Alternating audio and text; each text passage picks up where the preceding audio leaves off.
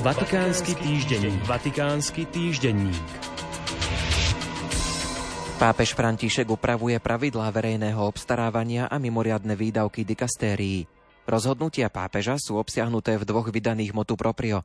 Stanovujú limit výdavkov, po prekročení ktorého musia vatikánske štruktúry požiadať o súhlas sekretariát pre hospodárstvo.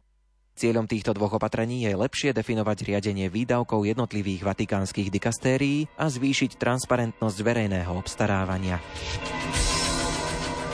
Tento rok sa trinásť kardinálov dožíva osemdesiat rokov a podľa zákona sa nebudú môcť zúčastniť na budúcom konkláve.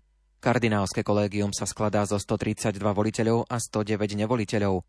Na konci roka dvetisícdvadsaťštyri, ak sa nestane niečo nové, počet voliteľov klesne na stodevätnásť, čo je o jedného menej, ako je maximálny počet, predpokladaný Pavlom šiestym a potvrdený Jánom Pavlom druhým, z ktorého však pápeži často robili výnimky.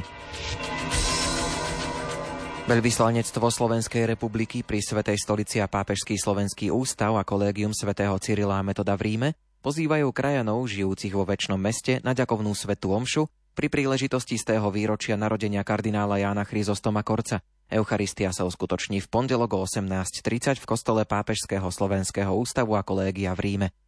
Kardinál Korec, niekdajší nitriansky biskup a zároveň jedna z najvýraznejších osobností tajnej cirkvi na Slovensku, sa narodil dvadsiateho druhého januára tisícdeväťstodvadsaťštyri v Bošanoch. Zomrel dvadsiateho štvrtého októbra dvetisícpätnásť v Nitre. Vatikánsky štátny sekretár kardinál Pietro Parolin navštívil v útorok veľvyslanectvo Slovenskej republiky pri Svätej stolici a zvrchovanom ráde maltéskych rytierov. V rámci návštevy si prezrel aj výstavu prác slovenských a českých fotografov z neziskového združenia Človeka Viera, venovanú návšteve pápeža Františka na Slovensku, ktorej sa spolu so Svätým Otcom v septembri roku dvetisícdvadsaťjeden tiež zúčastnil. V rámci prípravy na jubilejný rok dvetisícdvadsaťpäť chce pápež František počas svätej omše zajtra v nedeľu Božieho slova vyhlásiť rok modlitby. Bude slúžiť na znovu objavenie ústredného postavenia modlitby v diecézach na celom svete. Pápež navrhol rok modlitby dvetisícdvadsaťštyri pred Svätým rokom dvetisícdvadsaťpäť už pred dvoma rokmi v liste dikastériu poverenému jeho prípravou. Modlitba je hlavnou cestou k svetosti a umožňuje každému človeku vyjadriť Bohu to, čo je skryté v hĺbke jeho srdca. Píše sa v ňom.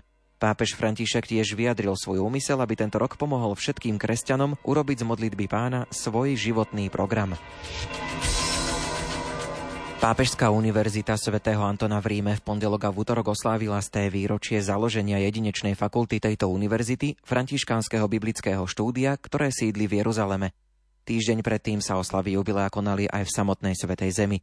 V roku devätnásť dvadsaťštyri otvorila Custódia svätej Zeme vlastné vzdelávacie a výskumné centrum zamerané na biblické štúdie a archeologické vykopávky v Palestíne, Jordánsku a Izraeli.